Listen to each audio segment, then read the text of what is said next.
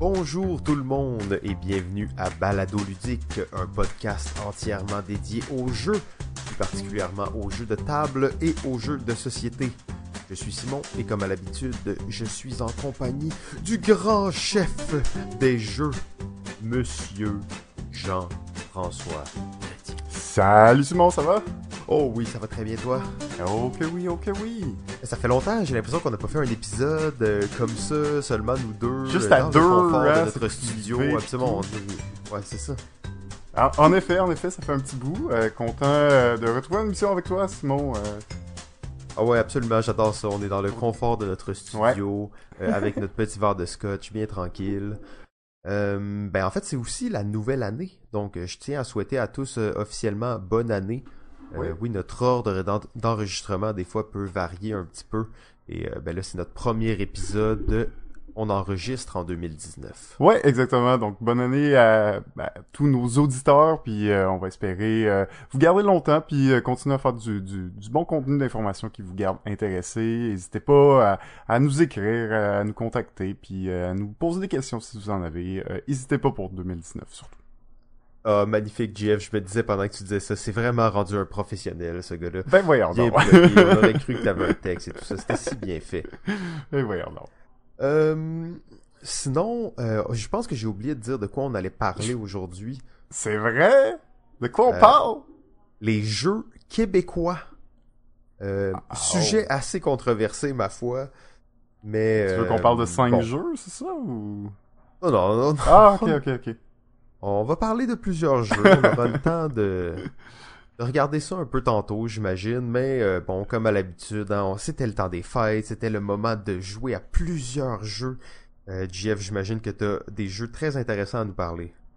Ben, plusieurs jeux que, que j'ai joués, euh, évidemment, euh, le temps des fêtes est aussi un moment pour euh, essayer des jeux en famille aussi, hein, des jeux de party qu'on apprécie beaucoup. Donc, euh, évidemment, euh, je vous avais parlé de quelques jeux que je voulais essayer en famille et euh, ça a été fait. Donc, euh, le premier, c'est le jeu Le Caméléon, euh, qui est un jeu de de- d'identité secrète. Un jeu québécois!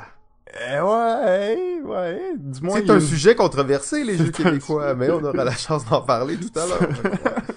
ça va être un jeu québécois, c'est un jeu qui a été euh, localisé euh, pour le Québec en effet, donc c'est un jeu d'identité secret où un joueur va être le caméléon et on va devoir trouver le joueur euh, qui est le caméléon parmi nous. C'est très similaire à un jeu qu'on qu'on connaît beaucoup là qui est déjà euh, qui est quand même déjà très connu là qui est Agent Trouble euh, mais dans le caméléon Ça, c'est compliqué, hein, quand même. mais dans le camé- caméléon, c'est c'est justement peut-être un petit peu plus simple. Donc, on n'a pas de, à poser de questions ou à, à trouver là, des histoires en soi. Ça va être vraiment juste un mot qu'on va devoir dire qui est en lien avec le mot secret que tout le monde connaît, sauf le caméléon.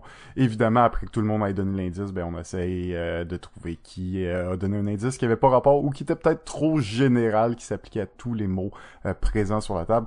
Euh, donc, ça a super bien marché. J'ai trouvé ça peut-être un peu plus facile à, à expliquer puis à rentrer dedans dès la première partie, tu peux, euh, tu peux déjà un peu plus jouer là. Je dirais que que Agent Trouble, que ça te prend quelques games avant de bien comprendre qu'est-ce que tu dois dire et tout. Donc c'est un jeu qui a, qui a bien fonctionné, mais sinon euh, un autre jeu qui a, qui a bien fonctionné aussi, qui a été par, par contre très difficile à expliquer et j'ai presque regretté, mais finalement ça a valu la peine. Et c'est le jeu des cryptos. Euh, des cryptos Ouh, qui est, euh, des cryptos. le meilleur jeu de l'année. Et là, on a, on a Ouais. mis un post sur Facebook anonymement comme ça. Euh, on n'en a pas vraiment parlé. On vous avait même pas dit qu'on allait faire un prix pour le meilleur jeu de l'année 2018. Mais quand même, on l'a fait. Et euh, effectivement, c'est fou comme c'est un jeu euh, ambigu sur l'explication des règles. ah, mais tellement difficile. C'est fou, c'est fou. Il y a une Puis moi, je- méthode, je crois, pour l'expliquer. mais Je pense que oui. Hein? Hélène nous en avait parlé quand il y Oui, avait une technique, mais euh, absolument. définitivement j'en ai besoin parce que, tu sais, moi, moi je suis Un petit genre vidéo, à- une petite vidéo, là. Comment expliquer des cryptos en 5 minutes à un groupe de 8 personnes qui ne board game pas? Exact. Parce que, tu sais, moi, je, je suis habitué à en expliquer. J'en ai expliqué beaucoup. J'ai été animateur. Je, je sais comment expliquer des jeux. Et une des choses que je ne fais jamais, c'est de commencer à jouer sans avoir expliqué les règles, puis juste expliquer les règles au fur et à mesure de jouer. C'est absolument pas quelque chose que, que, que je fais en général, que je, je c'est pas une technique d'animation ou d'explication de règles qui est valable pour moi, mais euh, à un certain point, j'ai pas eu le choix. J'ai juste dit, ok, regardez, pas de problème, c'est pas grave, vous allez comprendre, on va juste commencer à jouer. Puis je vous explique ça en même temps. Puis euh, ça a fini par marcher. Euh, donc, en fait, si t'as deux personnes qui savent jouer, tu les mets mettre ben, chef de leur équipe, décrypteur en chef, et tu peux jouer une partie en disant aux autres, faites juste suivre un peu qu'est-ce qui se passe. ouais, C'est, ça. c'est, c'est un peu dommage, mais après un tour, ce qui est fou, c'est qu'après un tour, tout est compris, en fait. Ben, comme, je dirais ah, deux tours. Parce Ouais, que le premier, vu que tu... Ah, ben, que t'as joué les deux côtés, mettons. Ouais, c'est ça. Il faut que t'ailles jouer les deux côtés. Fait qu'au deuxième tour, quand là, vraiment, t'essaies de guesser, parce que le premier tour, quand t'essaies de guesser le code de l'autre équipe, t'as pas vraiment d'indice. Mais dès le deuxième tour, là, déjà, ça commence à être un plus compréhensible. Même, généralement, c'est après la première game que là, tu comprends la subtilité, que les indices que tu donnes doivent être clairs, mais pas trop. Puis ton but, c'est quand même de mélanger l'autre équipe, mais pas la tienne. Fait que, tu sais, c'est quand même un jeu qui a beaucoup de subtilité que je pense que tu finis par comprendre après la première partie. Euh, donc ceux qui ont le courage de, de continuer à jouer, à l'expliquer, euh, je pense que ça, ça a valu la peine. C'est quand même un jeu qui a, qui a été très populaire, qui a été vraiment apprécié là, malgré ce, ce, ce début peut-être un peu difficile. Ouais, ben c'est ça. Ben j'imagine que quand la, la vidéo va sortir, tous les problèmes vont être réglés, y avoir des cryptos et ça pourra finalement être le meilleur jeu de tous les temps. Point final. euh, ouais, ben c'est ça. C'est euh, des bons jeux quand même pour le temps des fêtes, euh, effectivement. De mon côté, j'ai essayé un jeu euh, dont euh, le farfadet du jeu, acteur international Raphaël Lacaille, nous avait parlé, qu'il s'agit du jeu Just One. Oh oui, je l'ai pas joué encore. Euh, Just One, on se rappellera le concept très simple. On a une personne qui doit deviner un mot, ne connaît pas le mot. Tous les autres personnes connaissent le mot. Ces gens-là doivent écrire sur un papier un mot pour faire deviner le mot général à l'autre personne. Tous les joueurs qui ne sont pas ceux qui doivent deviner se montrent le papier avant de le montrer à l'autre joueur. S'il y en a deux ou plus qui sont pareils, on les enlève toutes et on présente seulement à l'autre joueur les mots restants pour qu'il devine c'est quoi son mot à lui. mhm. Euh, c'est un genre de coop, hein, en fait, parce que Ouais. il- c'est vraiment coopératif. Là. Et ça, d'après moi, ça l'a manqué dans, mon, dans ma compréhension du jeu. Ça m'a surpris, en fait, quand je me suis rendu compte, ah, c'est un jeu coop, ok, ça, ça a vraiment tout changé. Euh, le, le concept il est vraiment cool. Et euh, ça marche très bien, en fait, la, la mécanique. Vous pouvez déjà, j'imagine, l'imaginer, là, puis euh, ça, ça marche super bien. Après ça, c'est sûr que c'est un petit peu euh, un petit peu sec là, comme jeu. Il n'y a pas vraiment de gagne, tu perds, euh, tu tu joues 10 cartes, ga- d'en gagner plus que d'en perdre. Donc le, le côté, mettons, challenge est pas nécessairement là, mais quand t'arrives à deviner les mots, des fois c'est c'est assez fou les, les, les liens que tu peux faire dans ta tête. Juste ça, c'est intéressant au moins de faire quelques tours pour, euh, pour réaliser ça. Très cool, très cool. Ah, ça, ça a l'air intéressant. En effet, peut-être un petit peu bland comme jeu. Hein, visuellement, peut-être pas le jeu qui est le plus attirant, mais j'en ai tellement entendu parler que euh, je peux croire que le concept est bon. Ouais, puis en même temps, tu sais, je me disais, on, on s'était dit d'ailleurs quand on avait entendu parler de ce jeu-là, ah, c'est pas le genre de jeu nécessairement que tu veux acheter parce que t'as juste besoin de papier puis de crayon puis tu fais ça chez vous. Effectivement, c'est vrai, sauf que quand j'ai vu le jeu, je me suis dit, oh, ok, ça, ça peut valoir la peine juste de l'avoir parce qu'il est, il est pas très cher, il est quand même vraiment compact, mais il est très beau aussi. Pas nécessairement beau, mais en fait, le matériel est intéressant. Des espèces de plaques de plastique fait en Mhm. triangle sur laquelle tu écris ton mot, avec un crayon effaçable. Ouais, ce qui est Euh, quand même rare malgré tout. Hein. C'est ça, exactement. Puis t'as plein de cartes avec tous les mots décrits dessus. Ça prendrait euh, la plupart... Tu sais, c'est toujours un peu du gossage, écrire des mots sur un papier, piger les mots, tu sais, comme... Ça, c'est... Mais avec ça, tu sais, t'as- Moi, je me suis dit, quand je l'ai vu, ça vaut la peine euh, de l'avoir si tu veux jouer, en fait. Mhm. Bon, c'est un peu... Ça va de soi, là, mais... euh, Les gens qui aiment vraiment ce jeu-là, je pense pas qu'ils vont vouloir le fabriquer sur un papier, ils vont juste vouloir l'acheter. là. Acheter, ouais. Tellement. Ben écoute, Euh, euh, Oui, oui, vas-y, vas-y, Jeff. écoute, euh, un peu comme toi, je me suis euh, laissé embarquer par La cette Keyforge vague. Mania! Par la Keyforge Mania, encore un jeu euh, parlé par le, le farfadet du jeu, hein, qui... euh, En fait, je pense même que Pierre-Louis nous en a parlé avant. Ouais, ouais, Euh, puis... Le oui, c'est maître marionnettiste. C'est vrai, c'est ça qui t'a lancé, là. C'est lui qui nous en a parlé. et là, après ça, on est allé visiter euh, le farfadet du jeu qui nous en a parlé aussi avec beaucoup d'éloges. En fait, d'ailleurs, c'était le top 1 de Etu Games cette année. Euh, on salue les gens des Game en fait qui font absolument un travail extraordinaire Mhm. et euh, ben c'était leur top 1. Alors ça, ça va de soi qu'ils nous l'ont vendu follement et GF comme tu l'as dit, on s'est acheté des decks. Oh que oui, hein. Euh, donc euh, Keyford, ben oui, c'est ça. On s'est mis un petit peu à essayer ça, voir le système. Écoute, euh, c'est un, un, un bon jeu, je pense. Hein, euh, malgré mes premières impressions de, de Unbalance et euh, du fait que c'est quand même un jeu malgré tout un peu chaotique au début. Puis euh, quand tu connais pas les cartes puis que l'autre joueur joue une carte puis t'es comme ben voyons donc c'est cassé cette, carte là on dirait que toutes les, les cartes sont tellement fortes qu'ils sont brisées là euh, Oh ouais, non c'est clair, mais euh, juste une petite parenthèse avant, je me dis c'est toujours le premier épisode de quelqu'un. Et si cette personne-là n'a aucune idée c'est quoi Keyforge, on va prendre une petite parenthèse juste pour l'expliquer un peu. C'est un jeu de cartes créé par Richard Garfield, qui est euh, aussi l'auteur de Magic et de Netrunner et de plusieurs autres jeux absolument fantastiques, mais particulièrement des jeux de cartes.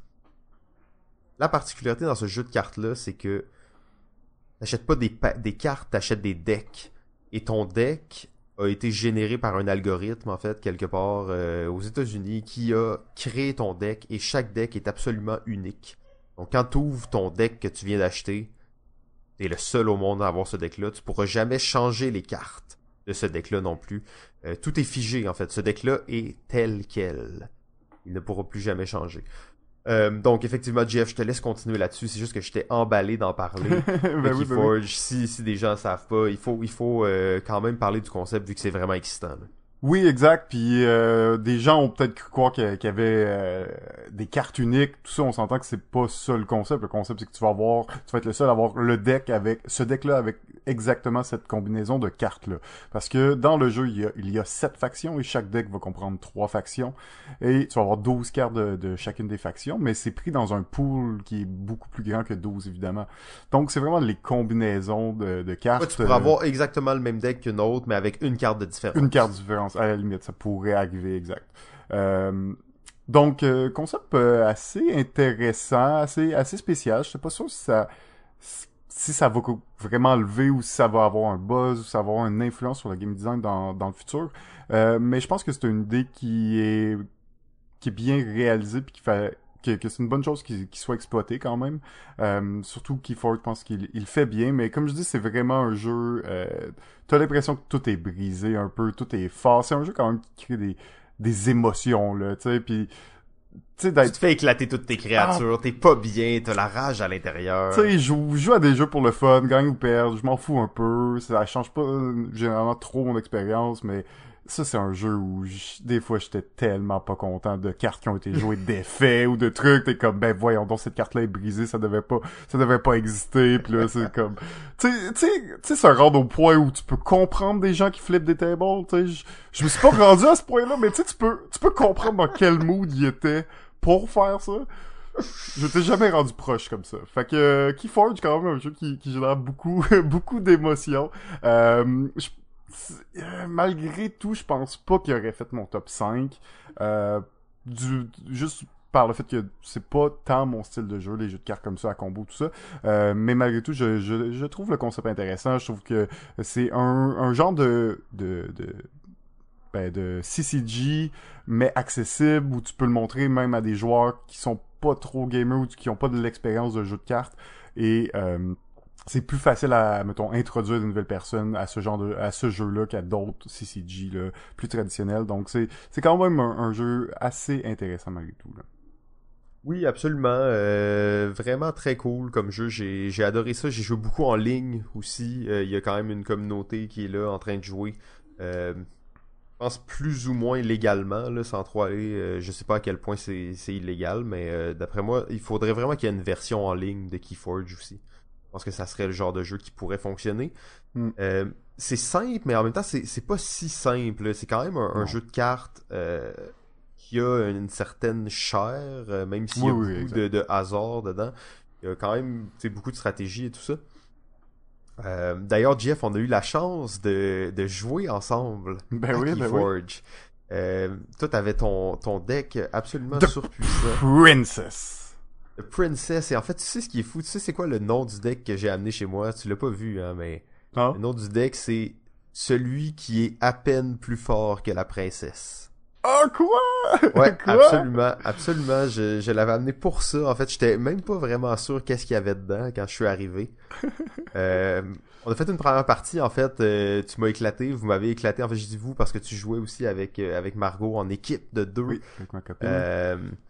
Mais euh, c'est ça, dans le fond, vous Ouais, les Sanctum présents, les gros bodyguards sur le jeu, une, un line-up, 5-6 collés. C'est dur à décoller, là, si t'as pas les, les bonnes cartes pour, pour ça, là. Absolument, absolument. Puis dans ce deck-là, il y a pas ce genre de carte-là. Mais après ça, on a fait une deuxième game. J'ai gagné. J'étais content de gagner contre, contre ce deck-là. Celui qui est à peine plus fort que la princesse. Euh, ça, ça a fallu quand même euh, peut-être quatre attaques adulées de mon côté à cause d'une bon d'un artefact présent euh, qui t'a aidé un petit peu, hein, faut dire. Ouais, mais ton propre artefact. C'est mon propre artefact. Et ça ne t'a pas du tout affecté d'ailleurs. Euh, non, effectivement, je m'en suis très bien sorti par rapport à ça. Euh, non, non, je pense que vraiment le, le deck que t'as, il est très puissant.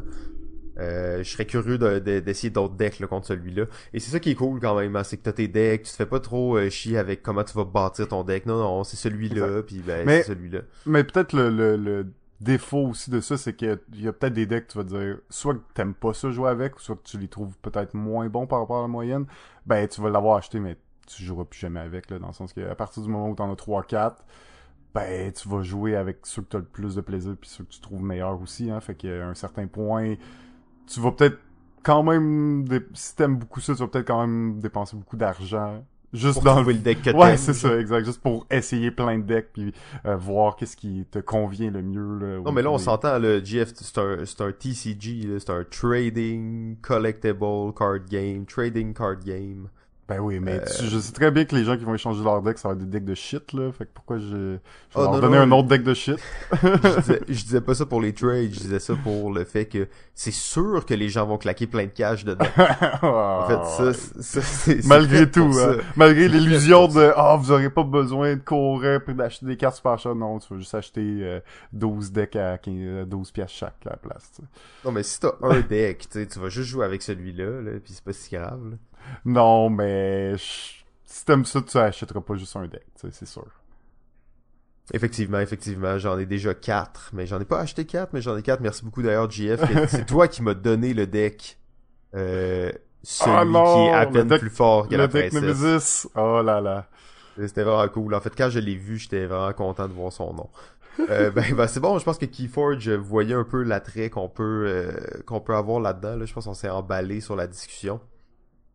Ben oui, parce que je voulais encore parler d'un autre jeu, je sais que ça fait un petit bout, mais euh, écoute, c'est le retour des, de Noël, hein, fait qu'on... On, a joué à plein de jeux, on a joué à plein de jeux, on va en parler bien, hein, on va s'exciter. J'ai joué à beaucoup de jeux que j'avais déjà joué, donc pas tant de nouveautés, mais euh, pendant la période des fêtes, pendant une semaine, le plateau de Pandémie saison 2 a été installé sur ma table euh, dans le but de passer à travers. Et ce que j'ai réussi à faire, Pandémie saison 2 fini maintenant. Euh, écoute, c'est sûr que je vais pas trop en parler parce que ça reste un, jeu avec du spoil et probablement que beaucoup moins de gens ont joué au 2 qu'au 1. Euh, mais hum, c'est pas pour rien, je pense. euh, je suis pas le seul dans cette situation-là. Été peut-être un petit peu déçu de la saison 2. Euh, Il y avait tous les ingrédients, tous les éléments pour être bon, mais qui ne l'est pas. Euh, qui a qui est pas satisfaisant comme le premier, il est pas à la hauteur narrative euh, du premier non plus. Il y a plein de bons éléments, mais juste j'ai l'impression que sur des sur des des, des legacy comme ça, ben euh, peut-être que le, le, le test de jeu Legacy euh, est peut-être plus difficile à faire, hein, est clairement plus difficile à faire qu'un qu'un jeu standard, et peut-être qu'il y a eu des choses qui ont, qui ont été manquées pendant le test, parce que clairement je suis pas le seul à, à être rentré un petit peu dans, dans une craque, puis à pas peut-être pas eu avoir eu l'expérience optimale euh, du jeu. Euh, donc j'ai trouvé la, la un peu peut-être le, le tout le début de game un peu lent et la fin de game très précipité comme si euh, on aurait dû avoir des choses il y a cinq games mais là c'est la l'avant-dernière game que tu les as ces choses là. Euh, donc je pense que ça vaut quand même la peine de, de le voir. Euh, il y a quand même plein de concepts super intéressants après une pandémie et euh, il l'inverse un peu. Euh, je vais pas en dire trop non plus, mais bon, ce sera. Attendez-vous pas à l'expérience peut-être du 1. Euh, de, sinon vous allez peut-être être déçu, mais je, je pense que ça vaut quand même la peine de l'essayer pour ceux qui aiment ce, ce genre de jeu, qui ont beaucoup aimé la saison 1, juste pour voir toutes les nouvelles idées qu'ils ont pu inclure. Euh, après le 2, je suis pas certain qu'ils vont faire un 3. En fait, euh, ça me surprendrait beaucoup. Euh, après ça, c'est, les legacy, c'est très dans, dans la narration, hein, donc euh, je sais pas s'ils vont être capables de, de, de, continuer à étirer un peu la sauce pour faire une saison 3. Ça me surprendrait beaucoup. Euh, donc un petit peu décevant pour moi, mais quand même satisfait, content de, de l'avoir fait. Mm. Qu'est-ce qu'il y a? Rien, rien. Je te dis, je suis pas nécessairement heureux, là, tu sais, parce que je, je voulais tellement que ce soit bon, en fait. Ah, c'est sûr. En même temps, je suis content de pas l'avoir acheté.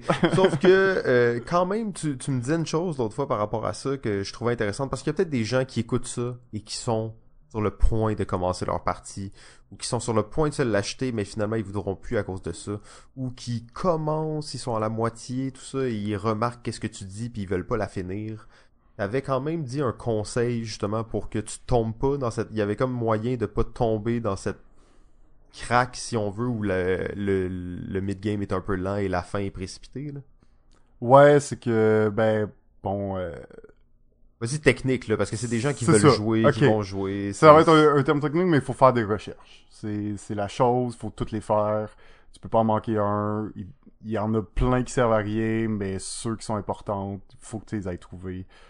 Sinon, c'est problématique. Fait que peu importe, tu fais toutes les recherches. Oh oui, on a sauvé plein de parties de Pandémie saison 2. En tout cas, j'espère. C'est à suivre. Si votre partie a été sauvée par ça, écrivez-nous. Yes! Magnifique. Euh, ben, on a-tu le temps pour encore quelques petits, euh, quelques petits jeux? Vas-y ou, donc, euh, vas-y donc. J'ai, euh, on a joué une game de Quiet Ear. Oh, oui, ok. Ouais. Tu, tu nous as parlé quand même quelques reprises, de mais... ce jeu-là, là, qui est un jeu narratif dans lequel on va dessiner un village, puis on va faire des projets, puis il va y avoir des choses qui vont se passer à chaque tour. Puis j'ai une carte, cette carte-là t'indique habituellement deux choix. Fait que est-ce que c'est ça ou ça qui arrive? Habituellement, tu vas dessiner ce qui arrive. Et euh, après ça, t'as une action que tu peux faire. Mais bon, je rentre pas dans les détails. Mais c'est un jeu genre de roleplay euh, où tu peux, tu dessines en même temps, puis t'as des quests qui apparaissent. Pas vraiment des quests parce que tu, les joueurs vont jouer un village. Et ça dit vraiment que tu le joues en, pas trop comment dire ça en français, en God mode, en mode divinité, en mode euh, omniscient en fait. Mhm. contrôles donc pas nécessairement un personnage dans le village, mais vraiment l'ensemble du village. Là, tu peux influencer sur euh, un groupe de 10 personnes d'un coup, ou influencer des décisions globales qui vont se prendre. Donc c'est vraiment euh, pas nécessairement que tu vas jouer un personnage, tu vas jouer en fait tout le village. Cool. Et euh, ouais, fait que c'est vraiment un jeu. En fait, j'avais joué une fois puis je capotais sur ce jeu-là. En fait, c'était euh, pratiquement devenu un- une religion pour moi, mais j'avais jamais joué pratiquement. D'ailleurs, j'ai joué deux fois maintenant, mais euh, je voulais jouer depuis longtemps et on était en famille le 24 décembre. Oh, what? Ouais, on avait un party de famille à... Un party de famille à 6-7 heures, euh, non, 5-6 heures, j'imagine. Et il était euh, 11 heures du matin et là, je voulais jouer une game de Quiet Ear, tu sais. Chez mes parents, avec mes frères, avec les blondes de mes frères. tu sais, C'est comme, ok, ouais, on va faire une game de Quiet Ear à 7, euh, à midi, alors qu'on part dans comme 3 heures. Euh, finalement, j'ai réussi à convaincre le monde, en fait, qu'on allait le faire. Ça, ça me surprend pas. Ouais, ouais, c'est sûr que ça s'est pas fait vraiment selon les règles du jeu totalement, mais euh, c'était vraiment cool en fait, c'était euh, super intéressant. Comme je me rappelais, on a dû peut-être un peu écourter la partie, fait qu'on ça manquait juste un petit peu de profondeur, sauf que vraiment, comme dans mes souvenirs, en fait, peut-être encore mieux. Euh, vraiment excitant, il y a vraiment beaucoup de possibilités, t'as une grosse influence sur le jeu, mais en même temps, il y a tellement peu de choses que tu peux faire. Euh, c'est très très cool en fait. Et ça, tu nous rappelles, c'est un print and play, hein, si je me trompe pas. C'est pas un jeu qu'on peut acheter, là. Ben, peut-être qu'on peut l'acheter, mais on peut aussi le pogner sur BGG, en fait. Il est là, euh, tu downloads la version, c'est en anglais. Je pense qu'il y a des, traductions françaises, je sais pas si elles sont euh, légales ou non, mais nous, on a joué avec une traduction française que mon frère avait imprimée. Euh, donc je sais pas où il l'avait trouvé, mais on a joué sur cette version-là, parce que dans le fond, toutes les cartes, ça se joue avec un paquet de cartes euh, standards, là, As, Roi, Dame, tout ça. Et dans le fond, quand tu piges le roi de cœur sur ton, livre, ça te dit, sur tes feuilles que tu as imprimées, ça te dit, ok, le roi de cœur, c'est ça les deux choix. Donc, Ça, ça se réfère à une espèce de manuel d'instruction, fait que tu joues avec des cartes standards. Ouais, cool. Ouais, très cool en fait. euh, et en plus, c'est un jeu euh, qui peut être euh, vraiment délirant, mais il peut aussi être vraiment sérieux. Ok. Tu sais, Parce qu'il va y avoir beaucoup de comment est-ce qu'on vit en société. Ok. Euh, dans le sens qu'il y a beaucoup de, de choix que c'est comme, ok, il y a un groupe qui est pas content. Pourquoi ils sont pas contents? Qu'est-ce qu'ils veulent? Et puis là, dans le fond, à ton tour, tu vas imaginer ça, ok, tu vas le dessiner un petit groupe dans le village, ils sont pas contents à cause de X raisons. Fait que ça dépend vraiment des joueurs, en fait. euh, Qu'est-ce C'est qu'ils vont input comme information, parce qu'ils pourraient dire on n'est pas content parce qu'on veut un meilleur salaire ou parce qu'on veut plus de ballonnés, là, tu sais. Ouais, ou parce que, tu sais, on n'a plus de de cristaux de mescaline, tu sais. ça pourrait être euh, vraiment n'importe quoi, en fait. Euh, D'ailleurs, j'ai dit ça, mais dans, dans notre partie qu'on a joué, là, justement, il y avait pas de, de- il y avait pas de cristaux de mescaline, mais il y avait des cristaux. En fait, c'était une des ressources principales du jeu. Ok. Nice. Parce qu'il y a quand même un petit setup au début où on va décider euh, l'univers un peu dans lequel ça se passe, tu sais, l'époque, le lieu, ce genre de choses-là. Et on va dessiner les, euh, si on veut, la topographie du, euh, des environs. Fait que, y a-tu des forêts, des lacs, euh, y a-tu une ville, euh, c'est quoi le- les choses qu'il y a autour? Et on va aussi rajouter des ressources dans le jeu. Des ressources qui vont être là en abondance ou des ressources qui vont être manquantes. Ok. Fait que c'est c'est vraiment cool en fait. Je pourrais en parler tellement longtemps de ce jeu-là. Euh, tu sais, c'est poussé à un point où tu fais des projets dans le jeu. Fait que tu peux faire Ouais. des projets, puis des projets c'est quoi? C'est ok, c'est ça le projet. Tu sais pas nécessairement comment ça va finir, mais tu veux faire ça, donc tu pars le projet et t'as un dé. Tu mets le dé sur le projet, sur le, le dessin dans le fond, là, un dé, un vrai dé, puis le chiffre que tu mets dessus, c'est le nombre de temps que ça va prendre avant que le projet se réalise. À chaque tour, à chaque joueur, on descend le dé de 1. Ok. Et à un certain point, le projet arrive à sa fin. Le joueur dont c'est le tour détermine comment ce projet-là a abouti, dans le fond. Ok. Nice. C'est comme vraiment bien fait. Il y a un système là, euh, intéressant, en fait. Euh, comme je disais, je pourrais en parler des heures, mais peut-être un dernier exemple que je trouve qui est intéressant. Dans le fond, tu piges ta carte, tu fais ta décision, et après ça, tu as le choix de faire une des trois actions. Les actions, ça peut être justement partir un projet, ou une autre, une autre action, c'est commencer une discussion. Ok. Et commencer une discussion, c'est vraiment cool parce que tu lances une discussion, chaque joueur, à tour de rôle, dit ce qu'il pense. Et en fait, c'est ça. Ok. Parce que, et là, selon en fait ce jeu-là, euh, après ça, c'est à, à discuter si la réalité est là, mais eux, ils disent dans la société, les discours sont vraiment, les, les discussions ne résultent pas en décision. Et euh, les gens s'écoutent, mais il n'y a pas de consensus qui est atteint dans une discussion comme celle-là, donc dans le fond, il y en a pas. tu Fait que tu fais juste prendre le pouls des gens et t'as un petit système, ah là je m'excuse, je m'en porte encore plus, mais des petits jetons. Et quand t'es mécontent, tu, tu prends un jeton. Ok. Prends un jeton. Tu l'as devant toi et ça démontre le mécontentement euh, général de votre, de votre village en fait. Ok. Cool.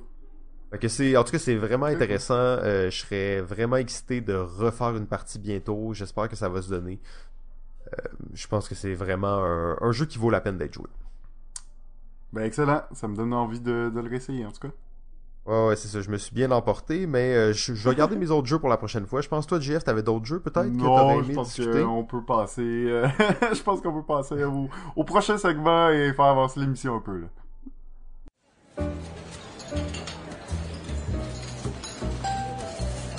Les revers de l'industrie, ce qui se cache derrière les portes closes.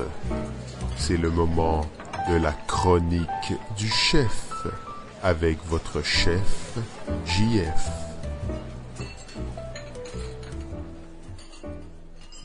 Alors, aujourd'hui, à la chronique du chef, je vais vous parler du, de la, ré- la révolution du style Legacy et comment le Legacy a influencé le, la création de jeux, la conception de jeux de société. Donc, la première chose à savoir, c'est ben, d'où d'où vient le Legacy? Euh, Donc, euh, évidemment, le Legacy a une grande inspiration. Il s'inspire grandement des jeux euh, de campagne, des jeux, des jeux de campagne qui existent déjà depuis longtemps, euh, plus, plus particulièrement dans les RPG ou les jeux de rôle. Euh, le premier euh, jeu Legacy, considéré être Risk Legacy, créé euh, en partie par le père de Legacy, Rob Davio. Par contre, bien avant le premier Legacy, les jeux de campagne existaient déjà, et pour en nommer quelques, euh, seulement quelques-uns, ben, je pourrais nommer Hero Quest, Doom, Descent, and, euh, Andor, Space Hulk, entre autres, qui sont tous des jeux qui avaient déjà ce concept d'avoir une narration, d'avoir des scénarios et de- d'une partie à l'autre euh, continuer un peu l'aventure ou changer d'aventure complètement. Euh, c'est un peu de la même manière que les séries télé ont changé un peu notre façon de, de regarder les histoires euh, à la télévision. Les jeux basés sur des campagnes offrent aux concepteurs des nouveaux outils pour créer des expériences de jeu plus immersives, puis avec des arcs historiques complexes et des, des rebondissements surprenants.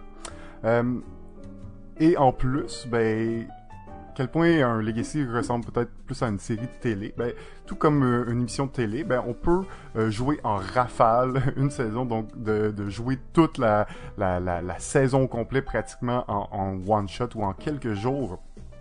Euh, donc c'est c'est aussi très influencé par notre façon de regarder la télé puis de regarder les histoires. Mais en gros, qu'est-ce qu'un legacy? Ben pour moi un legacy c'est tout un peu ce qui est déter- ce qui détermine c'est quoi un jeu de campagne. Donc euh, un jeu de campagne, ben, ça consiste à avoir une continuité entre les parties, avoir euh, de l'évolution euh, du jeu, donc soit par les personnages ou par le scénario. Euh, c'est un jeu aussi de longue durée, mais qui se joue en plusieurs petites parties. Puis une continuité généralement scénaristique qui va se passer. Donc pour moi, c'est un peu les, points de base d'un jeu de campagne. Et le jeu Legacy a tout déjà inclut tout un peu ces concepts-là. Par contre, quand on, pense à un Legacy, on va ajouter aussi trois concepts importants et clés, qui est qu'il n'y a pas de rejouabilité, que tu détruis le matériel du jeu, puis euh, que tu dois jouer avec les mêmes personnes d'une partie à l'autre.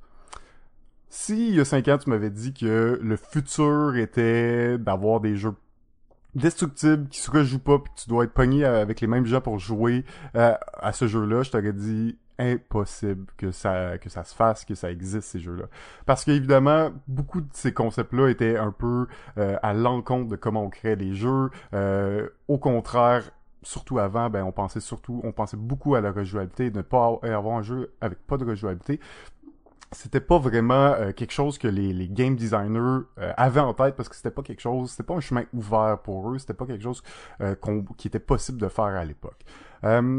Pour les Legacy, c'est relativement jeune. On parle du premier Risk Legacy en 2011 et je, je considère qu'il y en a environ une dizaine euh, de, de Legacy jusqu'à maintenant. C'est sûr que en même temps, il n'y a pas de définition précise du Legacy.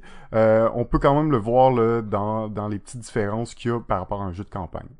Donc, à part le Risk Legacy, évidemment, Pandémie Legacy saison 1 et 2, Seafall, euh, Gloomhaven, Charterstone, Betrayal Legacy, Aeon's End Legacy, Ultimate Wolf Legacy, The Rise of Quendel, tout ça, ce sont des jeux Legacy qui sont sortis.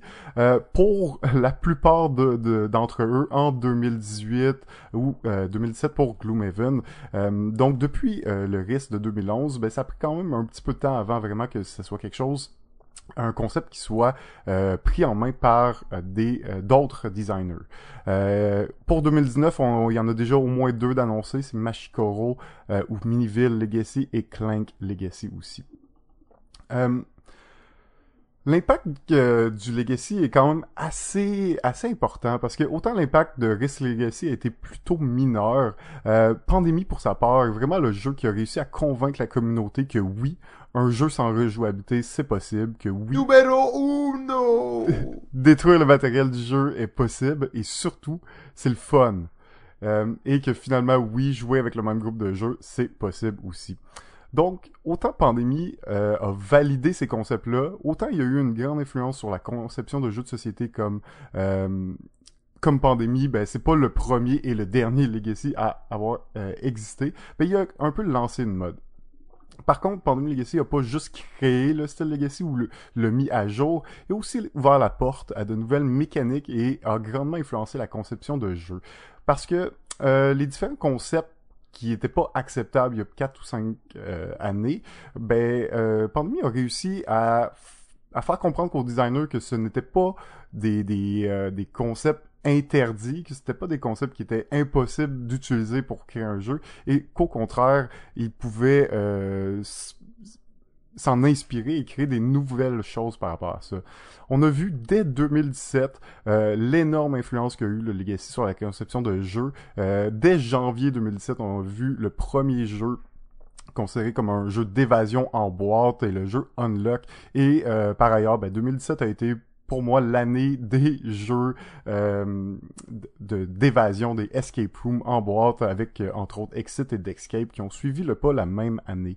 Euh, pour moi, la, la mode, cette mode des jeux d'évasion est directement due au Legacy parce que le Legacy a validé un concept clé qui était considéré comme un défaut avant et c'est le concept de non-rejouabilité. Donc, en mettant en, en, place un jeu comme Pandémie qui faisait en sorte qu'on ne pouvait pas rejouer, ben ça a permis aux au, concepteurs de se dire ah ben c'est possible et qu'est-ce qu'on pourrait faire dans cette direction-là et comment on pourrait exploiter cette ligne-là. Évidemment, si Pandémie inclut un concept de non-rejouabilité, ben il nous faudra quand même euh, entre 12 et 20 parties pour compléter le jeu. Ce qui est plus vraiment le cas avec les jeux d'évasion en boîte, euh, puisque euh, ben, une seule partie est possible par scénario. Par contre, Unlock, ce qu'il a fait quand il est sorti, ben, il nous a proposé une boîte avec trois scénarios. Donc, chacun des scénarios ne peut pas être joué, mais au moins, tu peux faire trois parties avec le jeu que tu viens d'acheter. C'est vraiment le concept qui a le plus influencé le game design et nous font voir euh, de plus en plus euh, de jeux qui exploitent ce concept. Mais la non-rejouabilité du jeu vient pas, euh, vient pas seule, car sans un arc narratif développé et intéressant, ben, la non-rejouabilité du jeu n'est rien. Car oui, euh, accepter qu'un jeu n'est pas rejouable offre plus d'opportunités pour le concepteur de fabriquer une histoire cohérente, linéaire, mais qui propose plusieurs choix de narratifs. Le Legacy ressemble euh, donc beaucoup, euh, peut-être plus à un film ou une série télé dans lequel nous allons nous, plonger et vivre une expérience immersive. on pourrait dire alors que peut-être que le legacy et les jeux narratifs s'inspirent peut-être plus de la télévision que d'autres jeux. Mais par contre, cette hypothèse, bien qu'elle peut être crédible, a peut-être grandement influencé euh, Rob DeVio euh, dans ses réflexions, mais on doit lui rendre crédit, parce que même après je suis pas prêt à dire l'échec, mais la sortie qui était pas très fulgurante, qui a pas, qui a pas euh, fait tant parler de lui avec Risk Legacy, euh, ben, il a toujours cru à ce style de jeu et a été déterminé dans son désir de ne pas respecter les normes et les conventions de la conception de jeu au risque de se planter une deuxième fois. Mais sans la vision de Devio, sans son désir de repousser les limites du jeu, et peut-être peut-être qu'il y aurait toujours pas de Legacy aujourd'hui. Magnifique. Oui, ben en fait, hein, c'est un, sujet large, les legacy, effectivement. Euh... Déjà, tu as parlé des trois règles euh, au début du legacy. Euh, en partant, il y en avait une avec laquelle j'étais pas d'accord. Ah ouais, quoi, Je tiens à le mentionner, c'est important pour moi de défendre le fait qu'un legacy ne devrait pas être obligé de se jouer avec toujours les mêmes personnes. Non, puis exact, puis on euh, mais on peut voir que ce concept-là pas tant suivi vers les jeux plus narratifs comme les, les escape rooms. Euh, mais dans les jeux de campagne, c'était déjà un peu le cas, quoique c'était peut-être pas aussi fort que ce l'est avec les Legacy. Euh, mais c'est quand même là un petit peu. Je sais que toi t'es un t'es un prêcheur de faire 4 games de Pandémie Legacy saison 1 en même temps, là, mais c'est pas la, façon traditionnelle dont les gens euh, jouent à ce jeu-là. Non, je comprends, mais Pandémie, c'est peut-être pas le, bon exemple, dans le sens que oui, tu peux jouer Pandémie euh, avec les mêmes personnes si tu veux, puis je pense que la plupart des gens l'ont fait. Mais euh, au final, il y a plein de gens qui l'ont pas joué à cause qu'ils jouaient pas tout le temps avec le même monde. Alors que moi, je considère que c'est pas très grave. Ouais, mais en même temps, c'est. Je comprends, mais je trouve que, mettons, le, le un, un, système qui a été influencé par le Legacy que je peux parler, c'est évidemment le Fable System. Je trouve que le Fable System euh, amené, entre autres, par Fable Fruit, est un, un système qui, qui se veut être un genre de Legacy, mais qui, qui est vraiment tellement plus light que c'est vraiment plus facile d'intégrer euh, d'autres gens, puis il n'y a pas ce concept vraiment de narration et de continuité. C'est sûr que pour moi, un legacy, c'est un peu comme regarder une série, c'est-à-dire si j'arrive en plein milieu de la série, ben je vais peut-être finir par comprendre, mais j'ai manqué un peu le début. Fait tu peux le faire si tu veux. C'est juste, je considère que ce n'est pas l'idéal dans un, un Legacy classique. Ouais, ouais, moi je dis ça en fait pour les gens qui ont une copie de pandémie chez eux, que leur groupe les a abandonnés. Vous, vous pouvez quand même vivre l'expérience. tu. On s'entend sur ma copie de Legacy. Moi, je la vis, la narration. là. C'est juste que je joue avec plein de gens différents. Mais tu Euh, fini au moins ou... Non, non, j'ai pas, j'ai pas Ah, encore ouais. réussi à le finir. C'est aussi Euh, pour ça que tu veux jouer avec le même groupe pour que ça se finisse un jour, ou que ça se finisse jamais pis tu dis je joue avec d'autres mondes. Ouais, c'est ça. Peut-être que moi, j'avais pris l'approche dès le début parce que je trouvais ça intéressant. Mais euh, effectivement, ça, ça s'est pas bien conclu malheureusement. Mais euh, oui, oui, non, les, les Legacy, j'ai- j'aimerais ça en voir plus justement. euh, mais ça petit coup- Mais ça commence, tu vois, euh, 2018 a quand même euh, vu euh, 4 Legacy sortir au moins, puis c'est que c'est quand même nouveau comme concept, hein, tu sais, euh, malgré tout, fait que ça a pris comme un peu de temps avant que les concepteurs se mettent à, à faire ça, puis après ça, ben quand t'as l'idée puis tu commences, ça prend un, deux, trois ans avant que le jeu sorte, fait que c'est normal qu'il y ait un petit peu de, de décalage comme ça, j'ai l'impression. Ouais, et en même temps, on se questionne vraiment. C'est important d'avoir quand même les questions éthiques euh, des Legacy. Ouais. Ben, j'ai vu un débat l'autre fois sur les gens qui disaient ah les legacy euh, ça pollue genre pis tout ça puis là il y avait d'autres gens qui disaient on s'en fout c'est champ carton ça se recycle tout Euh, donc c'était ce genre de discussion là un peu et c'est sûr que quand j'ai fini une game d'exit j'ai eu un peu mal là, à de devoir prendre tout ce carton là puis le jeter là je suis Mhm. content de pas avoir fini ma game de pandémie parce qu'il faudrait que je le mette au recyclage sinon là. ouais. Ben, ça te fait plein de, de, de composantes pour faire des poteaux après? Ça, c'est vrai, par contre, effectivement. Euh, Ah, ça, c'est un très bon point. on Donc, peut si, euh, l'auto-recycler, c'est quand même... euh, Ah ben là, on pourrait partir un projet. Vous avez une Mhm. copie de pandémie, vous ne savez pas quoi faire avec. Euh, Zone Proto prend les copies de pandémie usagées pour les offrir euh, aux auteurs qui ont besoin de matériel de prototypage. Ouais. Et peut-être même, si on a assez de copies, faire un genre de game jam autour d'une copie Ça, utilisée de cool. Pandémie Legacy. Euh, donc en tout cas, on lance l'idée comme ça. Mais si vous avez des copies, laissez-nous savoir. Euh, on n'a pas le budget pour les racheter, mais si vous vous sentez mal les jeter, dites-vous qu'ils vont avoir une deuxième vie.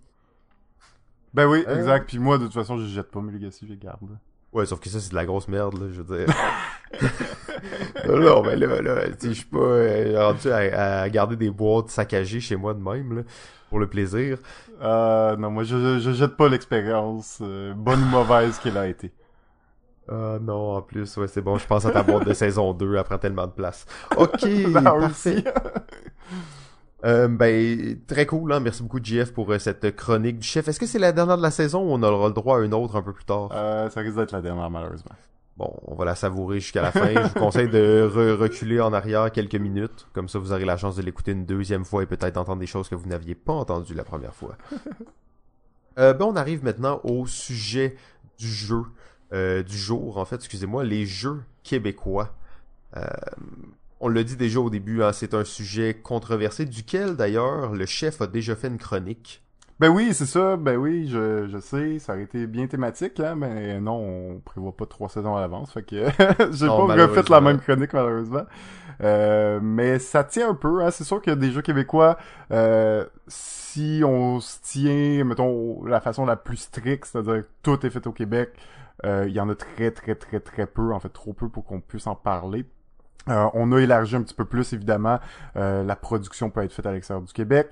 Euh, mais il faut qu'il y ait du développement qui soit fait au Québec. Ça n'est pas obligé d'être un auteur québécois, mais il faut qu'il y ait une compagnie québécoise qui ait travaillé sur l'édition euh, du jeu. Et donc, c'est un peu euh, ah, c'est un peu le point de départ, ou du moins une... tu sais, c'est comme, comme tu disais tantôt, Caméléon, c'est un jeu québécois, ben d'une certaine façon, oui, parce qu'il a été localisé, tu sais. Quand tu quand on fait de la, de la distribution, de l'édition, ben des fois tu vas prendre des jeux juste pour les importer dans ta région et tu vas, ben surtout au Québec, tu vas devoir souvent les traduire.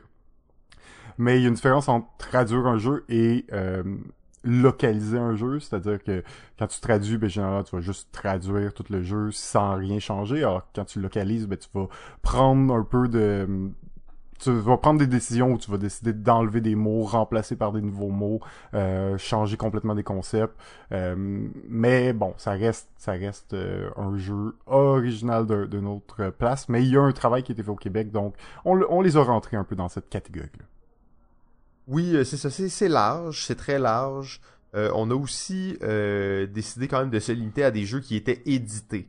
Euh, qui, qui- qui- non, mais qui étaient distribués, qui existaient, qui pouvaient être Ou qui ont en fait. déjà existé, mais oui. Ouais, ou qui ont déjà existé, absolument. Et non, euh, parce qu'on sait qu'il y a énormément de bons protos qui roulent en ce moment euh, au Québec. Euh, Peut-être qu'un jour, euh, ça sera euh, sur ce- de ces jeux-là qu'on va parler. Pour le moment, on a dit de s'en tenir pas mal à ce qui était sorti.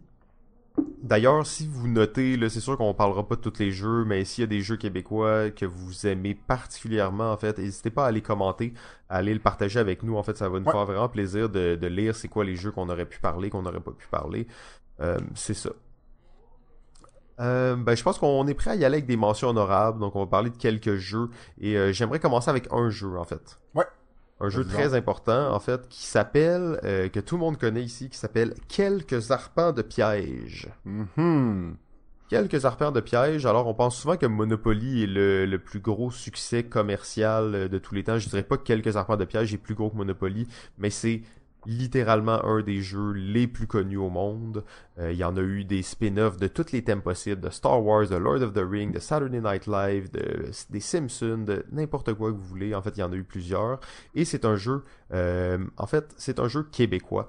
Donc, euh, c'est quand même intéressant de, de savoir ça, là. Ça, je trouve ça assez cool comme histoire. On pourrait aller dans l'histoire de Trivial Pursuit, mais je pense que c'est pas le but.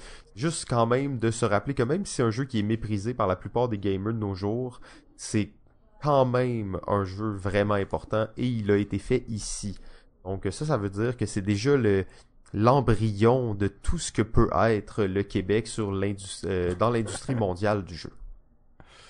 En effet, en effet, c'est un, c'est un gros jeu, hein. C'est sûr qu'on n'en parle pas souvent parce que c'est pas le genre de jeu qu'on On que- qu'on joue, non exact. Il faut dire qu'il y a un, un petit peu vieilli, tout ça. Il y a peut-être des jeux de, de questions, euh, connaissances générales plus euh, actuelles, avec des mécaniques plus modernes, disons, mais euh, c'est sûr qu'il fallait le mentionner au moins, au moins une fois.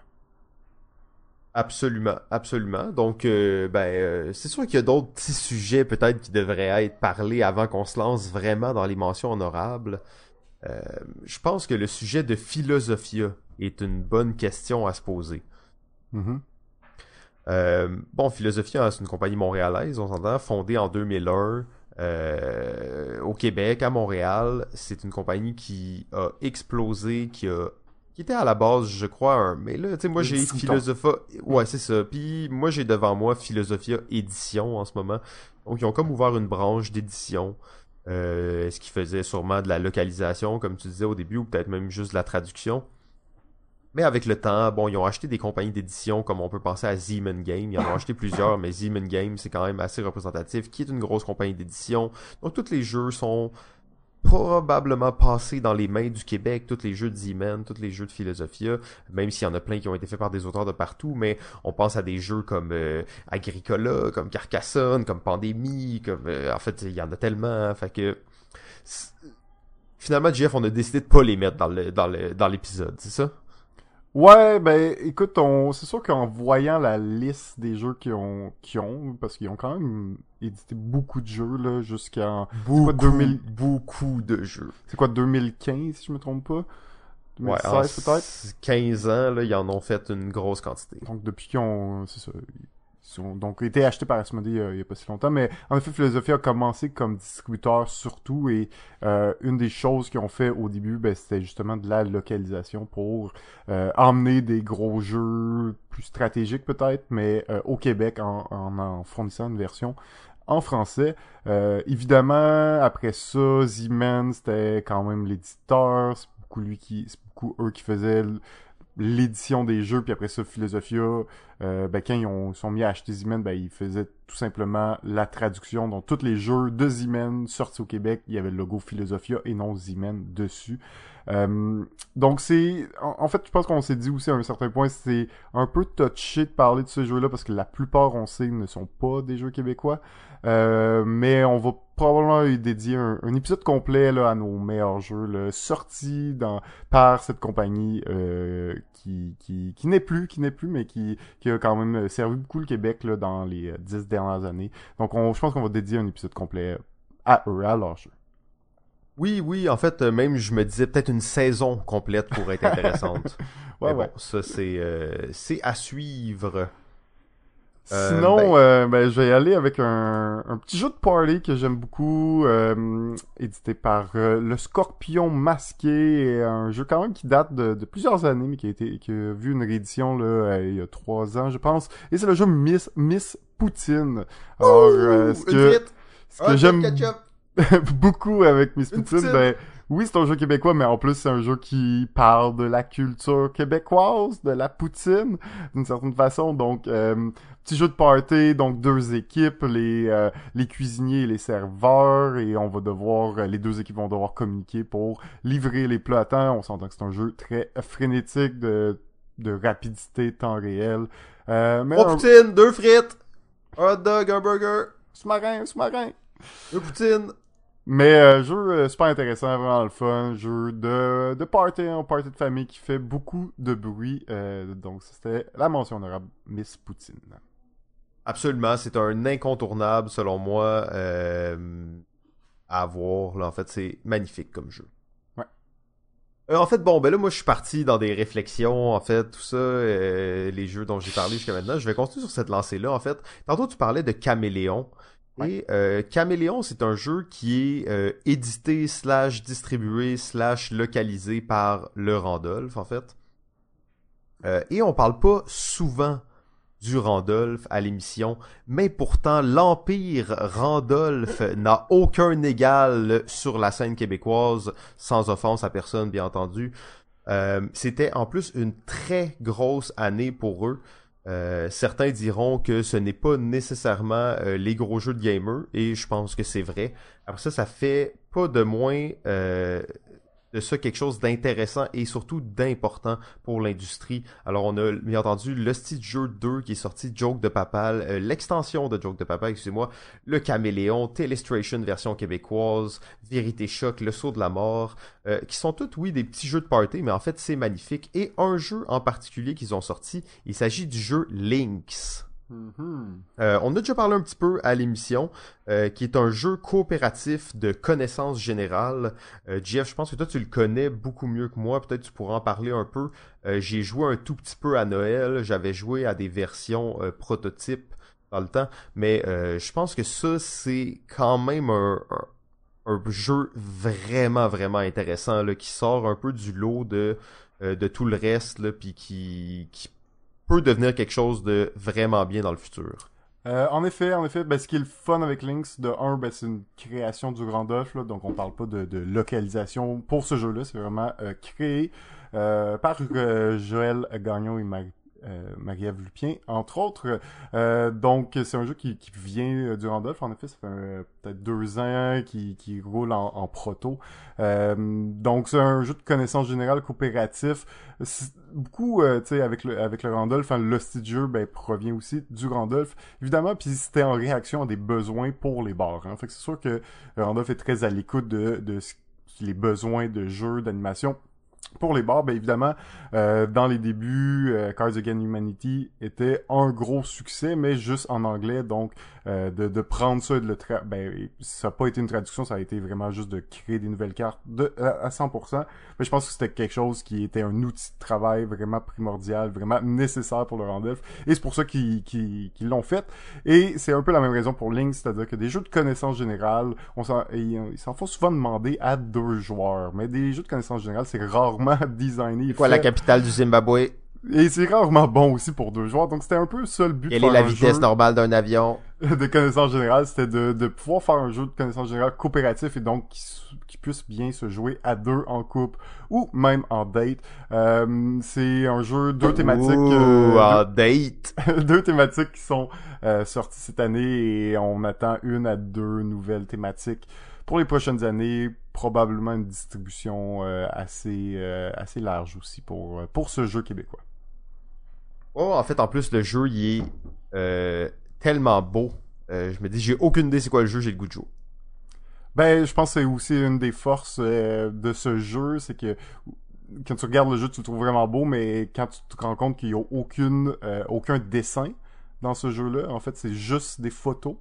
Euh, Pour de vrai? Ouais, c'est juste des photos. La technique utilisée, là, je j'ai pas le nom de, de l'artiste en tête, là, mais euh, sa technique, c'est de, de faire des croquis, des dessins qu'on que, que le Randall voulait, et ensuite une fois que les croquis sont approuvés, ben, elle va découper des bouts de carton, on va les assembler, elle va prendre une photo.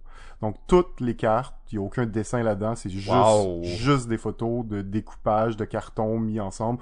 On voit que les couleurs sont très contrastées, il n'y a pas de mélange de couleurs entre deux couleurs, ben, c'est pas pour rien, c'est à cause de cette technique de, de, de, de l'artiste.